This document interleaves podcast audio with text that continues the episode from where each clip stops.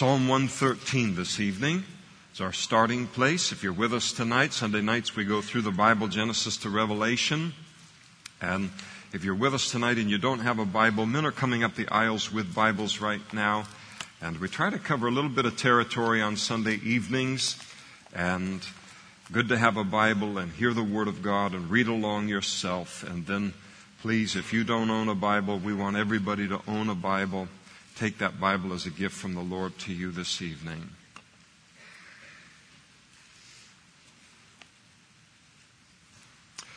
Psalm 113 is a psalm of just pure, pure praise to the Lord.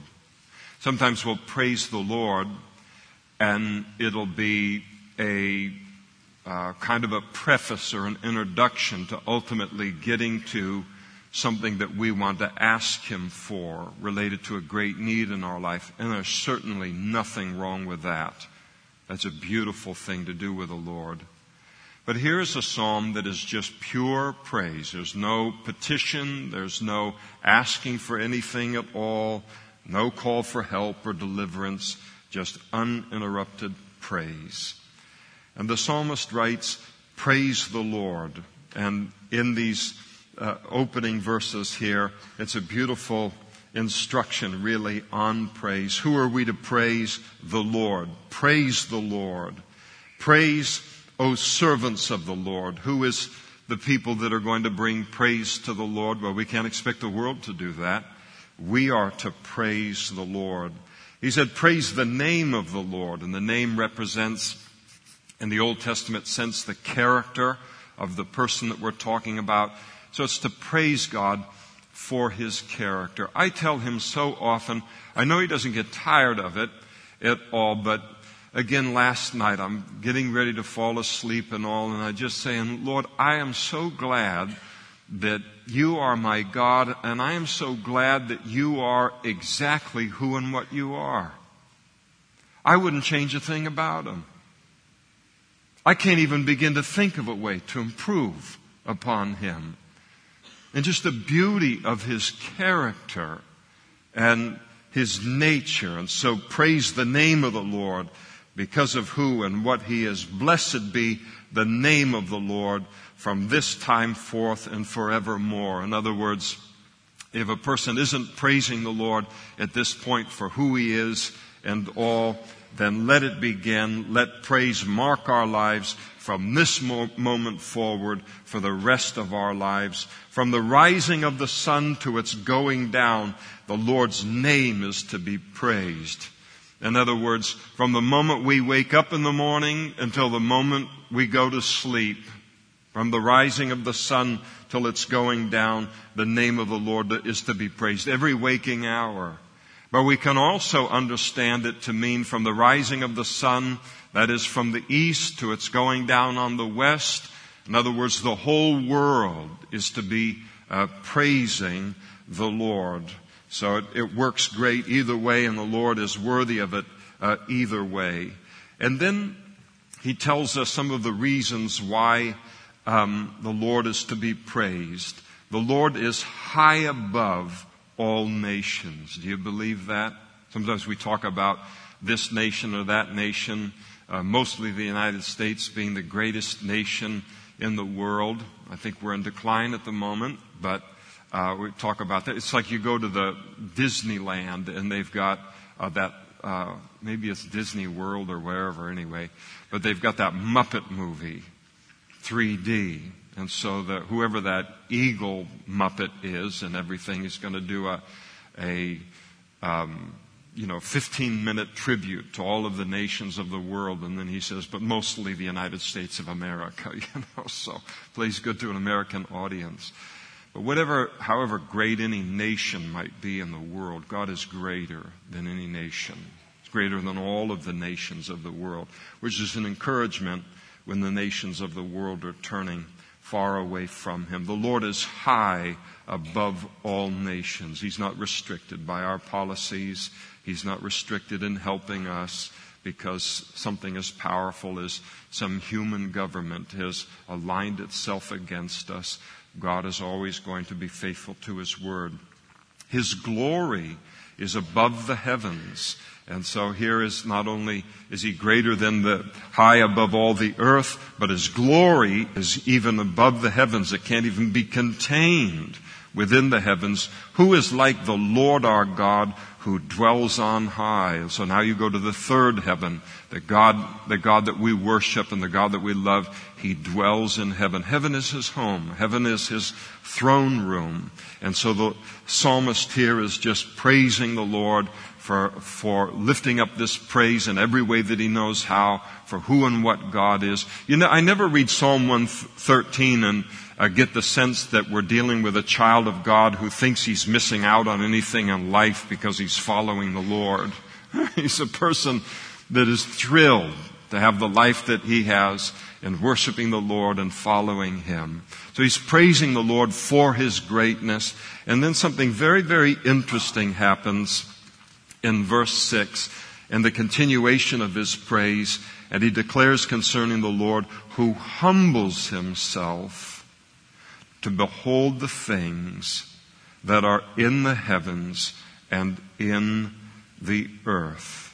And so the psalmist, his praise doesn't end with just praising the Lord for his majesty and for his greatness, but the psalmist ends his praise by praising the Lord for his humility, who humbles himself to behold the things that are in the heavens and in the earth. And as in awe as the psalmist is of the greatness of God, higher above all of the nations of the world, the heavens can't even contain him.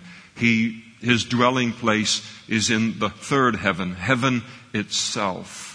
And yet that's not the thing that impacts him the most or even finally. What impacts him the most in his praise and appreciation of the Lord is his awe over the fact that God, in his humility, has a concern for man and his willingness to involve himself in our great need and that he has a soft spot in his heart for man. And I think we all understand something of that, don't we? If we were to search out the,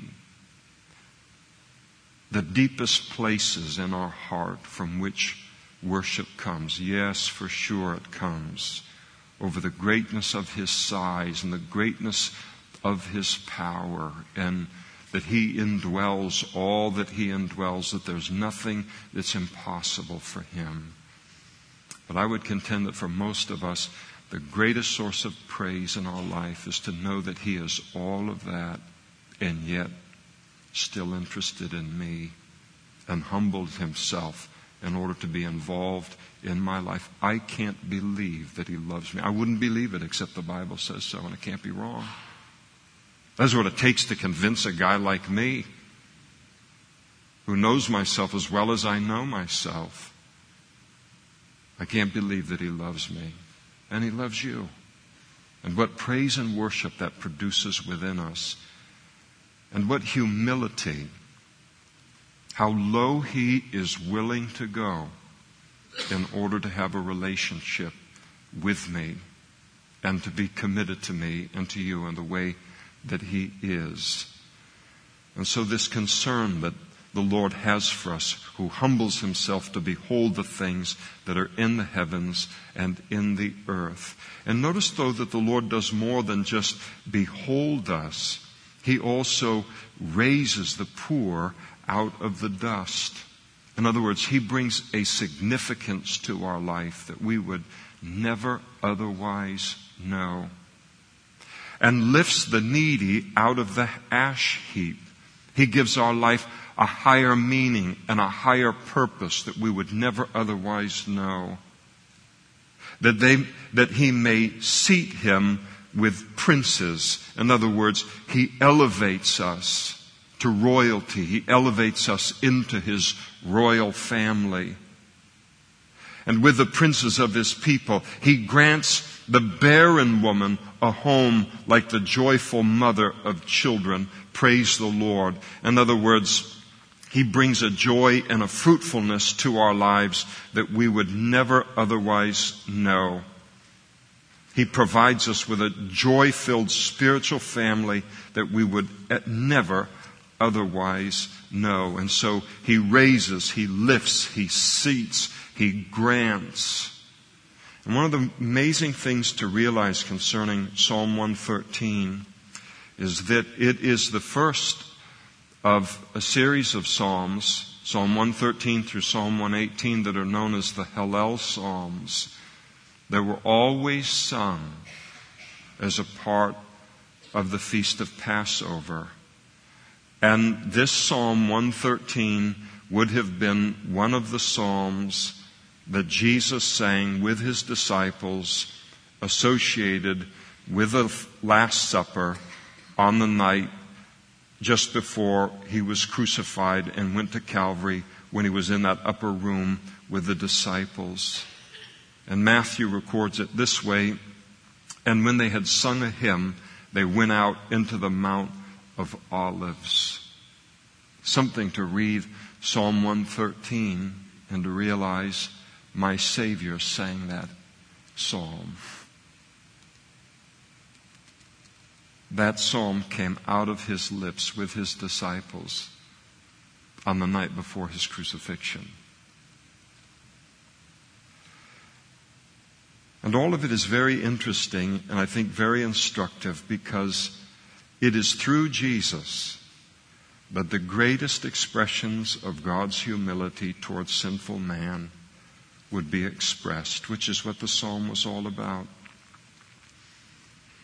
Think about the divine humility involved in the Son of God being willing to be born into the sinfulness of this world in order to save you and I.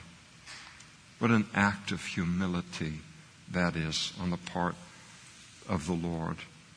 Divine humility demonstrated in his incarnation, but also demonstrated in Jesus' death upon the cross. What does that speak of the humility of God and his willingness to concern himself with us as Jesus hangs upon that cross, bloody and beaten and unrecognizable for his personal identity there on that cross, a scene so shameful that the Father shrouded it in darkness. If the psalmist had been able to sit, stand at the base of that cross, gazing on that mutilated Savior, think about what psalm he might have written of the humility of God. And what psalm might he have written under the weight of Eli, Eli, Lama Sabachthani, my God, my God, why hast thou forsaken me? And what psalm of God's humility would have filled his heart and his mind and then moved his pen filled hand at the words of Father, forgive them, for they know not what they do. And what psalm would he have written if he had learned that this same God would not only be willing to behold the things that are on the earth, as we're told in verse 6, but then be willing to come into a human heart and make himself at home in the filthiness of my heart when I came to know him to begin the gigantic job of performing some act of cleaning and cleansing in this wicked heart of mine. Think about a God who is willing to indwell fallen and sinful human beings and the humility on his part that is expressed in doing that. And then what psalm would have been written if the psalmist then learned of the humility of God demonstrated in his willingness to share his home with us, his willingness to open up the very door of heaven to us and make it not only his home, but our home as well. And so we look at this psalm and the Bible, the Bible says, Jesus said concerning the Old Testament, you search the scriptures for in them you think you have everlasting life, but these are they which testify of me. In the New Testament, it says the volume of the book was written of him. It's all a type and a shadow, just a, a, a, a, a, small glimpse at the greater thing that he would bring into human existence. And we just thank the Lord tonight, I think, under the weight of Psalm 113, not just for his majesty and his power, as thankful as we are for those things but to be thankful in our heart that He isn't just a powerful God. He isn't just a majestic God. He isn't just an omnipresent God. But that He is a God who is willing to humble Himself. And without that willingness to humble Himself, none of us would have any hope, and none of us would have any hope of accessing His power and His majesty or hope of a relationship with Him. I love Psalm 113. Always reminds me just to give Him praise for His humility. Jesus, speaking of the humility of Jesus, who humbled Himself and died for us, and not only died for us, but died the death upon the cross tremendous humility of God, and we are the beneficiaries of it. And I know it is the source of great praise on our part and worship toward Him.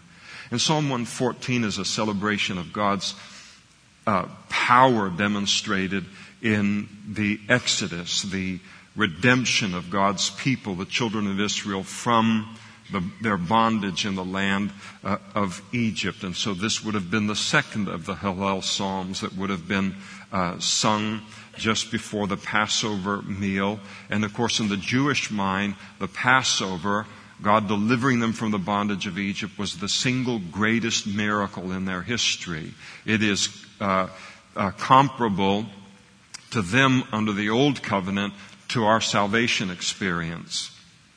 Because God delivered the children of Israel out of the bondage of Egypt, all of it is a type and a picture of the fact that He would send His Son to come into the world to deliver us from the greater bondage of sin, which is the harder thing to do than to deliver someone out of Egypt. And yet He's done that.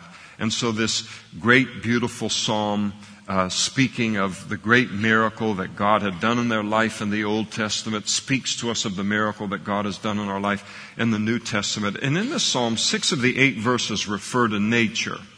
And only two of the verses refer to the children of Israel. And there's a reason for that. It's because the point the psalmist is making is that creation or nature is no obstacle to God being faithful to fulfilling his promises for us. All of his promises are yea and amen. We think of things as being humanly impossible. We should never say as a Christian that such and such is impossible because nothing's impossible for our God. But we can look at something and say, humanly speaking, that's impossible or that's humanly impossible. But whatever God has to do related to nature, however he has to shake it or move it or change it or overrule it in order to keep his promises to us, then he will do exactly that. And so that's why the psalm focuses upon nature and less uh, upon us. And so, verse 1, when Israel went out of Egypt, the Exodus, the house of Jacob from a people of strange language, moved out from the Egyptian language and the land of that language. And Judah became his sanctuary, that is the site of the tabernacle and the temple in the southern part of Israel. And Israel became his dominion. And so, speaking of this exodus from Egypt, and then the psalmist describes in very poetic language. The Holy Spirit is very much a poet as well. And, and he uh, uh, describes the power that God demonstrated in uh, the, delivering the children of Israel from Egypt and then beyond. He said the sea, speaking of the Red Sea, sought and fled. And we remember the Red Sea parted in order for that, them to accomplish that uh, exodus successfully. Speaking of the miracles of the Lord and their history, the Jordan turned back. Forty years later, following the crossing of the Red Sea, God caused the Jordan River to stack up on one side upstream in order for the people to cross into the promised land. And then he speaks about the mountains skipped like rams, the little hills like lambs. And so you ever see a flock of sheep, they begin to move and he says this is what the mountains were like. Speaking of Mount Sinai and the region when God gave the law of Moses to, to, to Moses and the earthquake that was associated with all of that. And then nature is challenged to explain her uh, behavior in all of these miracles that occurred. What ails you, O sea, that you fled? O Jordan, that you turned back? O mountains, that you skipped like rams? O little hills like lambs? And then the answer is given, tremble, O Lord, O earth, at the presence of the Lord. The explanation was the presence of the Lord. At the presence of the God of Jacob, who turned the rock into a pool of water, the flint into a fountain of water. Speaking of the, an additional miracle that he did in the wilderness when he brought water out of the rock twice. Moses got in trouble for smiting the rock a second time, but God miraculously overruling nature in order to supply the children of Israel with water that they desperately needed at, at uh, the moment. And so, that old saying that we know within our culture that speaks of moving heaven and earth in order to accomplish something. And that's a saying that we have. Someone might say, listen, I moved heaven and earth to get you that job interview and you never even showed up. Or someone might say, we're going to move heaven and earth until we find the person that's responsible for this. And so the saying that's within, within our culture and we don't have any real ability to move heaven or earth, and so we use it as, to speak of making the supreme effort to, to do something. But God doesn't share our limitations. Whatever God promises that He will do, He will do. And He can literally move heaven and earth to stay faithful to His promises, and He will move heaven and earth in order to keep any promise that He has made to us. He will always keep His word. And of course, that's a truth that the Lord wants us to rest in. And so let's rest in it tonight. Psalm 115. Not unto us, O Lord, not unto us, but to your name give glory because of your mercy, because of your truth. Why should the Gentiles say, so where is their God?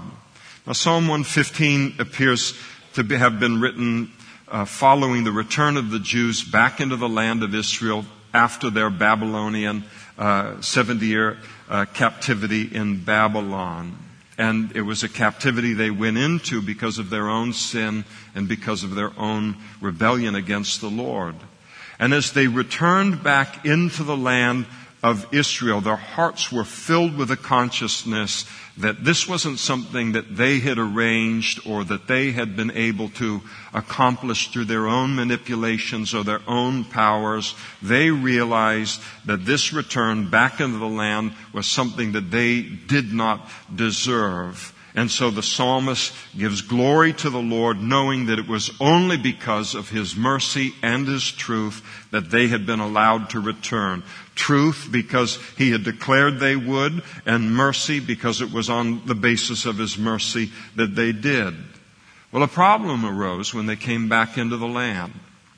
And the problem that they encountered is that they were greeted by the scorn of the pagan Gentiles who had come in and filled the land in their absence, who were worshiping all kinds of different pagan gods uh, during the absence of the Jews. And when the Jews returned and spoke about worshiping a God that you couldn't see, these pagan God, these pagans began to mock the idea of a God that you couldn't see. And Psalm 115 is a reply to their mocking and it's a reply to the scorn of the godless toward the faith of a child of God in a God that you cannot see. And this response, is, provides us with one of the most, I think, insightful and instructive passages in all of the Bible regarding man and the God that he chooses to worship. Notice what he says further, verse 3. But our God is in heaven. he does whatever he pleases. Their gods, I'm talking about a contrast, are silver and gold. Isn't that sad when you make a god out of your own hands and you have to make it out of silver or gold to convince yourself that it has value? And that's what they did. Their idols are silver and gold, the work of men's hands. They have mouths, but they don't speak. Eyes they have, but they do not see. They have ears, but they do not hear. Noses they have, but they do not smell. You're getting a sense they're good for nothing, don't you? They have hands, but they do not handle. Feet they have, but they do not walk. Nor do they mutter through their throat. He doesn't even say they can't speak. He said we can't even get a grunt out of them. They can't make a noise to save their lives. And then in verse 8, those who make them are like them. And then very significantly, so is everyone who trusts in them. The Bible teaches that every single person in this world is a worshiper, that everyone worships some God, that practically speaking, there is no such thing as an atheist. It just simply doesn't happen. And we oftentimes we hear a great deal about the atheists. They're very popular at the moment. They're thought of as the great, uh, you know, uh, rebellers, the great intellects, the great stand against, you know, God and the belief in God and all of these uh, kind of things. And so we hear uh, the atheist being put on pedestals today and being adored in uh, one respect or another simply because he believes that he doesn't believe in God. And so it's a highly esteemed position at the moment.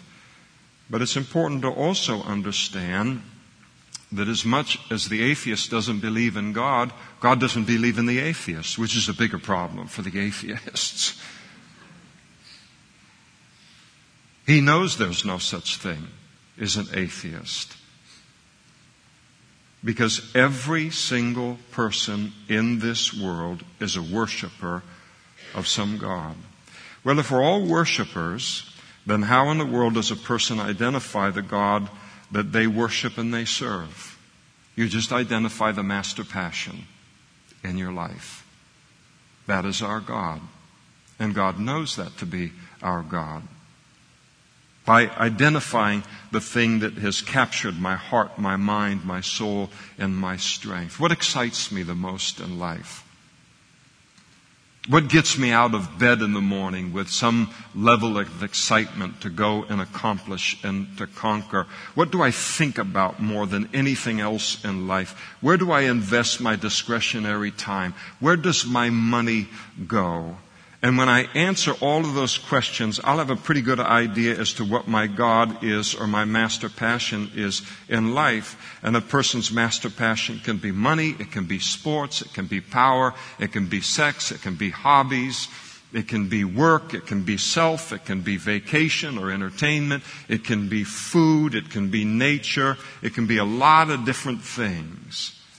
The fascinating thing about this passage, though, in verse 8, is that not only does the Bible teach that every person is a worshiper, but the Bible significantly also teaches that each of us are becoming like the God that we worship. Verse 8.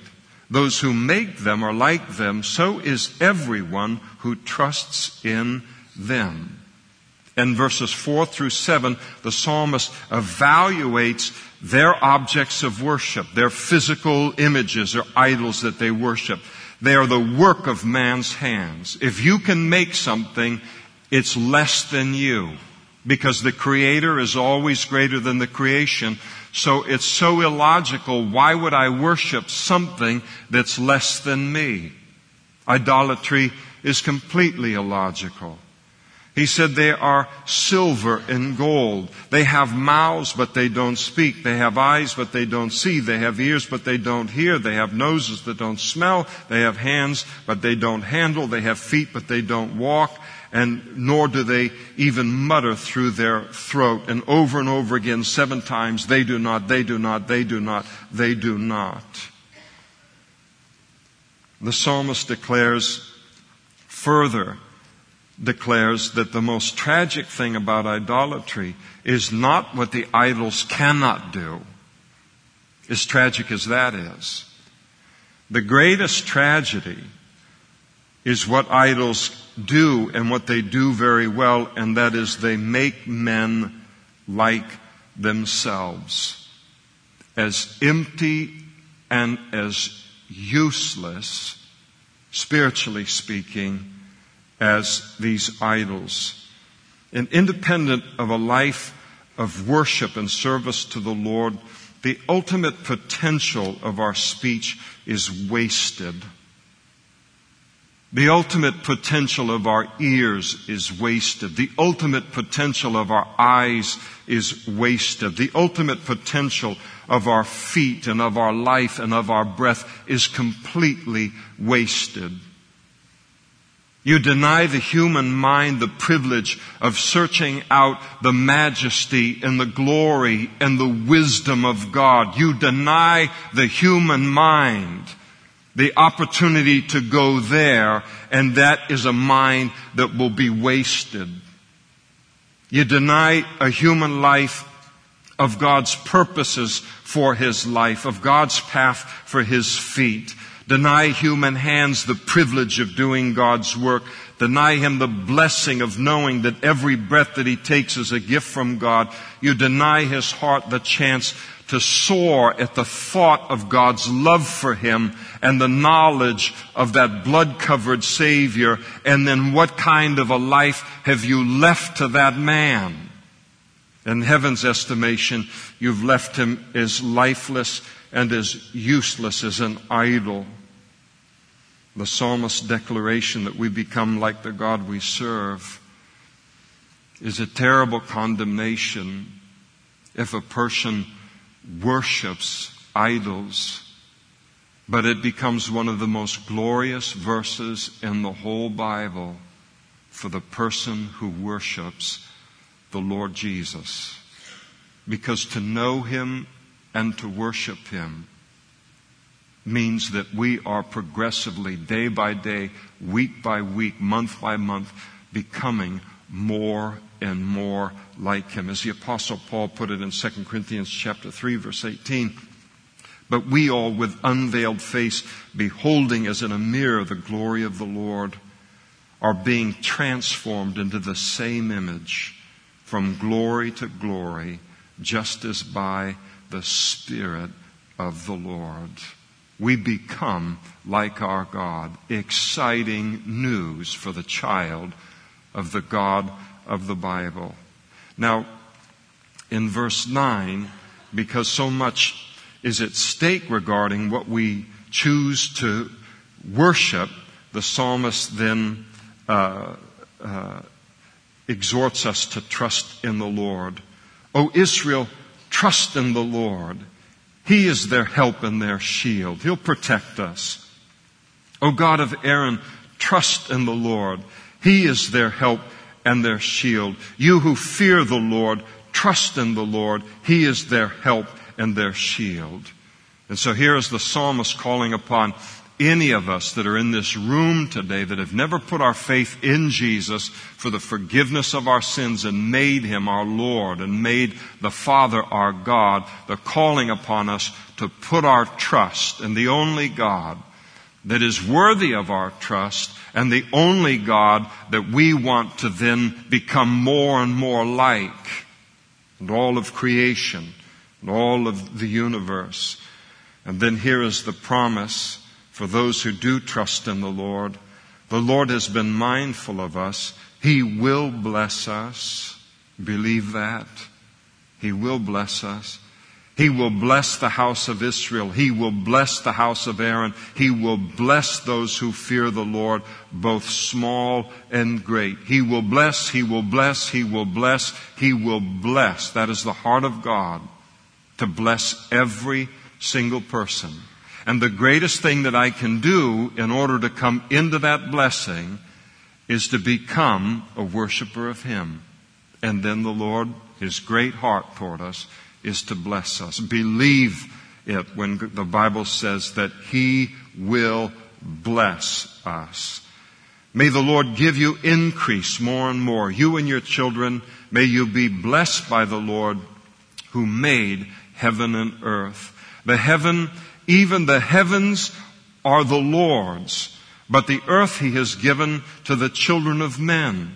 And so here's this uh, uh, revelation in the psalm that for the reason that God has given man planet earth in order for us creating it, creating us in it. For what purpose? To give us a place in which to worship Him and to praise Him. He, the world is His, it's not ours. It's been loaned to us as a place to give Him worship and to give Him praise. Verse 17, the dead do not praise the Lord, nor any who go down into silence. Now we see verses like this periodically in the Old Testament and in the Psalms, and it just reveals the limited revelation concerning life after death that the Old Testament saints had under the Old Testament. And so in their thinking, in light of that revelation, when a person died, they ceased then to have the opportunity now to continue their worship of the Lord. With the new covenant and the New Testament and all of the revelation that Jesus has brought to us uh, in his teaching concerning life after death, we realize that worship is really just beginning uh, once we die and enter into the glory of heaven. This life that we have in this world is such a very small part of the long, long history that we're going to have in worshiping the Lord the overwhelming majority of that time will be spent in heaven worshiping the Lord. This is a short season of a very long season of praise and worship. But we will bless the Lord from this time forth and forevermore. And so this closing vow to uh, praise uh, the Lord. So this beautiful psalm that reminds us that we become like our God, which is uh, joy to our ears as lovers of the of Jesus and lovers of our heavenly Father uh, tonight. And then verse 16, beautiful, beautiful psalm, and it's a psalm about the joy of answered prayer. Isn't answered prayer one of the most exciting things that happens in a Christian's life? You just never get tired of it. Remember the first time where you probably can't, but I'm just speaking, however. The First time that you can remember when you, as a new Christian, you prayed for something and you saw God, God's answer to that prayer. Oh my. I mean, we're like 36 inches off of the ground. I used to play a lot of basketball. I have vertical leap of about two inches. I could get up a little higher than that. But I could shoot that silly basketball, I'm telling you. I could do it. So I love that sport. I wish I could. Uh, I think it was, it was a David Thompson that could get up 42 inches vertical jump. 42 inches. Man.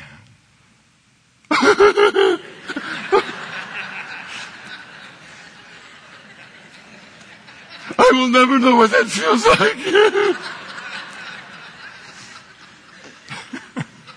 Maybe in heaven you'll just see me. Ooh, just like this, heading right for the rim.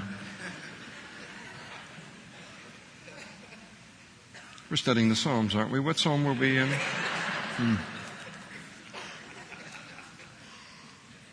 But that answer to prayer, and it's the kind of thing you, you never get tired of it.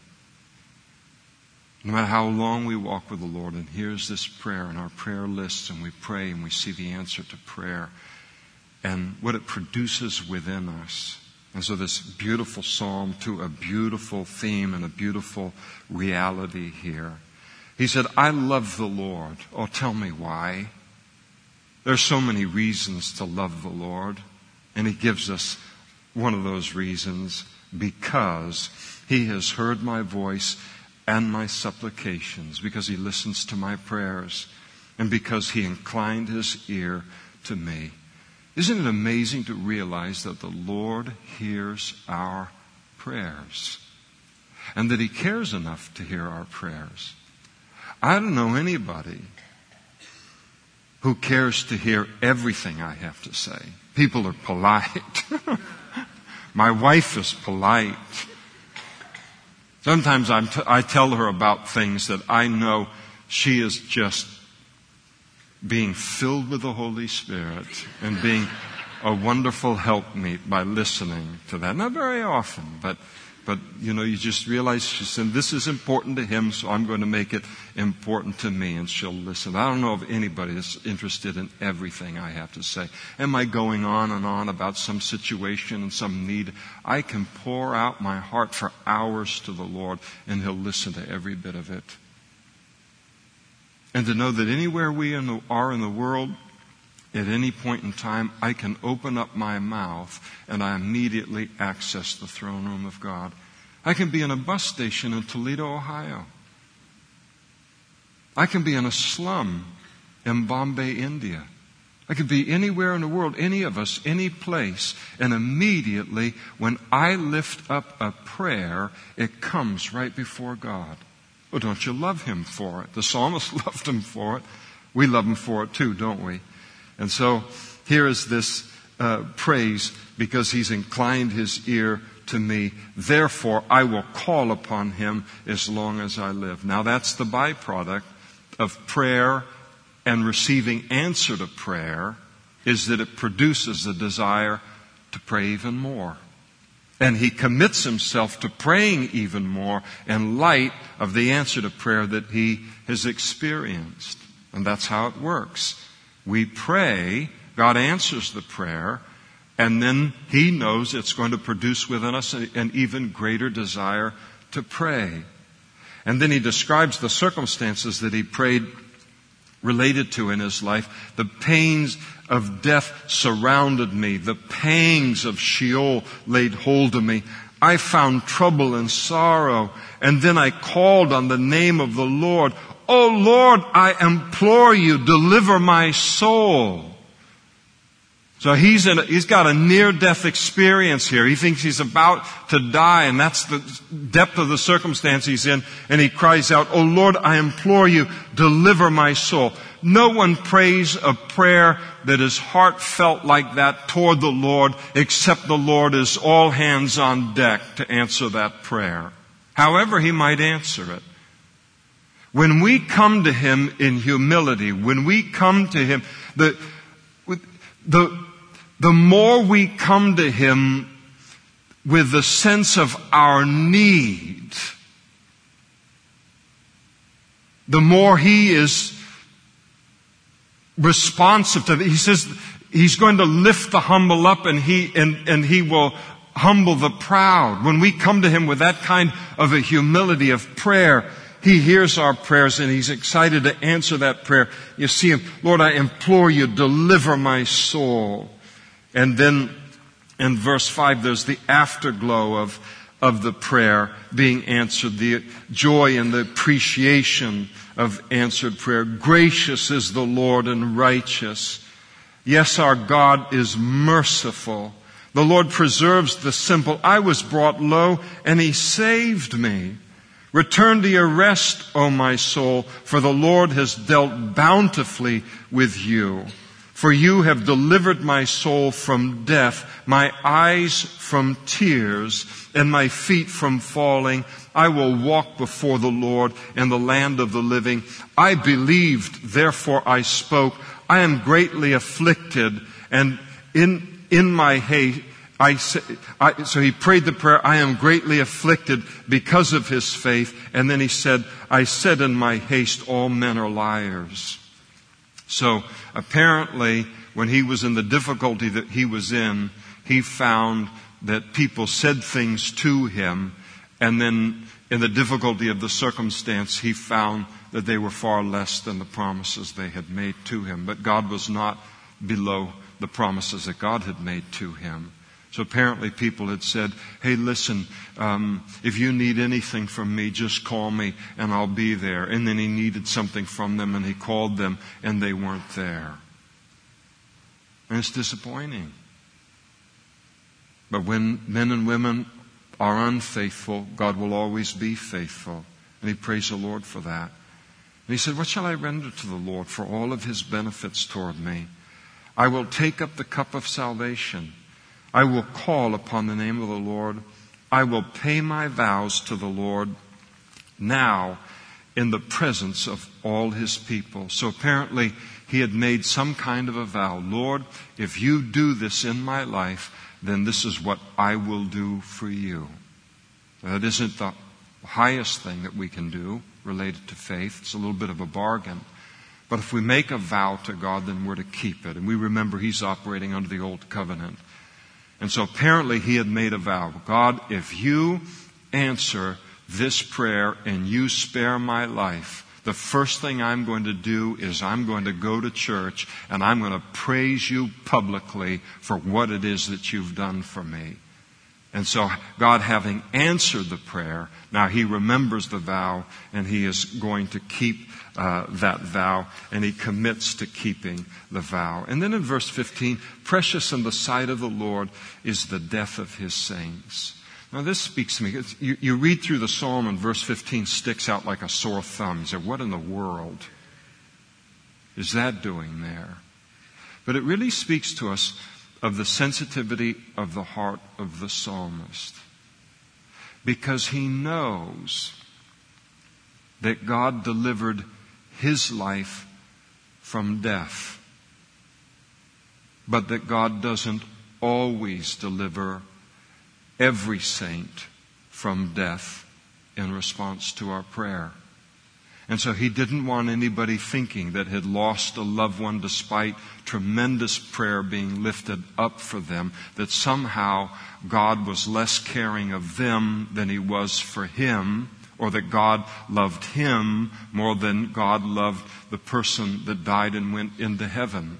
So there's a beautiful sensitivity for him in all, all of this. He doesn't want people thinking that because a person does die, that they mean less to God uh, in some way or less important to God. When it says precious in his sight, in the sight of the Lord is the death of his saints.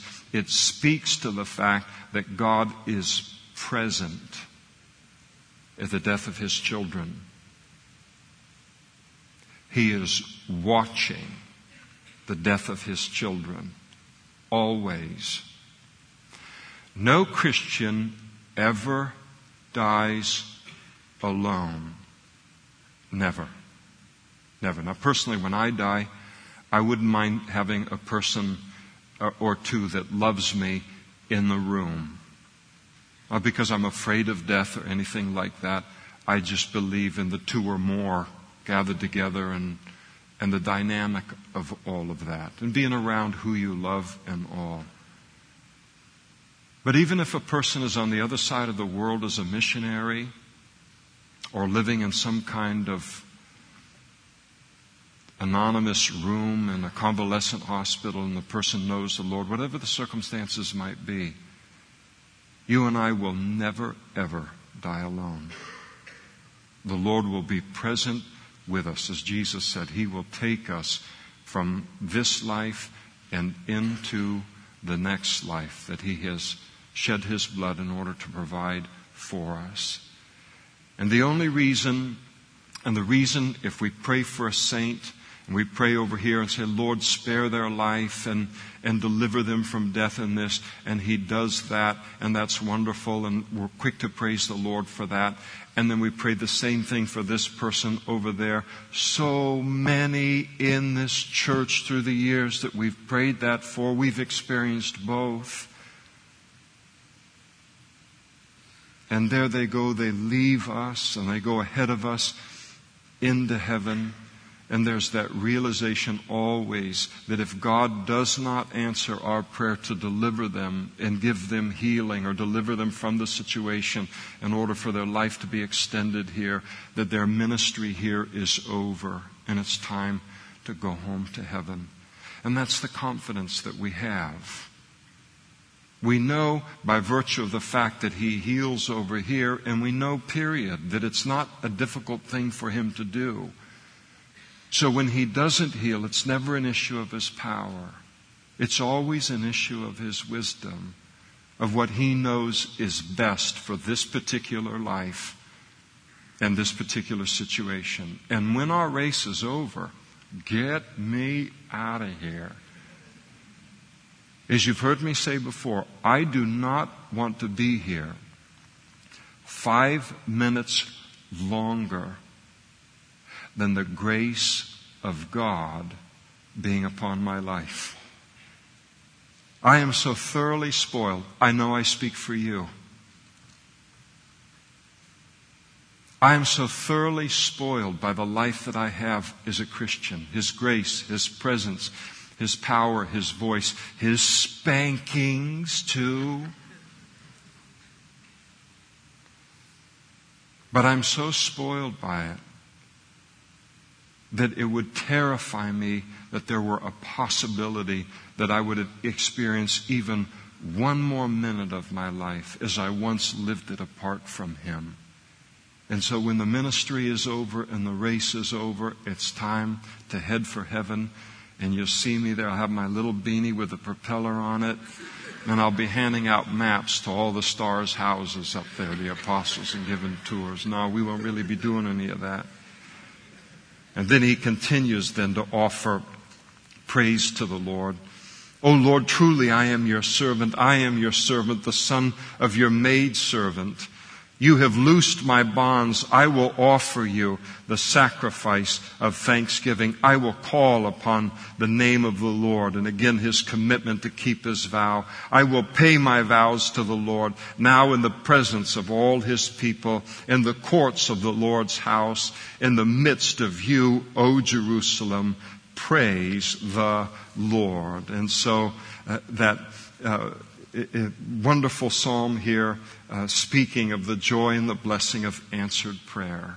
And of course, it reminds us that in order to experience answered prayer, is that we need to pray first. And sometimes Christians, we can slip into prayerlessness. I can't remember the last time I experienced an answer to prayer. Where we want to check are we lifting, are we lifting up a lot of requests to the Lord? Is prayer going on related to our lives? There's a verse in the New Testament. Sometimes it frightens me a little bit related to prayer. And the Bible says, You have not because you ask not. Ooh. What do I not have in my life tonight because I have failed to ask for it? Oh, I've thought about it hundreds of hours, but I have failed to pray about it. You have not because you ask not. And imagine one day going up into heaven. This is the thing we want to avoid. Some of you are thinking, is he going to ruin the psalm for me now? Maybe. I won't. But to go up into heaven and to have the Lord or some angel say, Damien, listen, come here, I want to show you. Got a warehouse over here, four stories high. And it is just jam packed full of all of the things that God would have blessed you with if you had only asked for them. And I don't want that to happen in my life. And none of us want that to happen in our lives.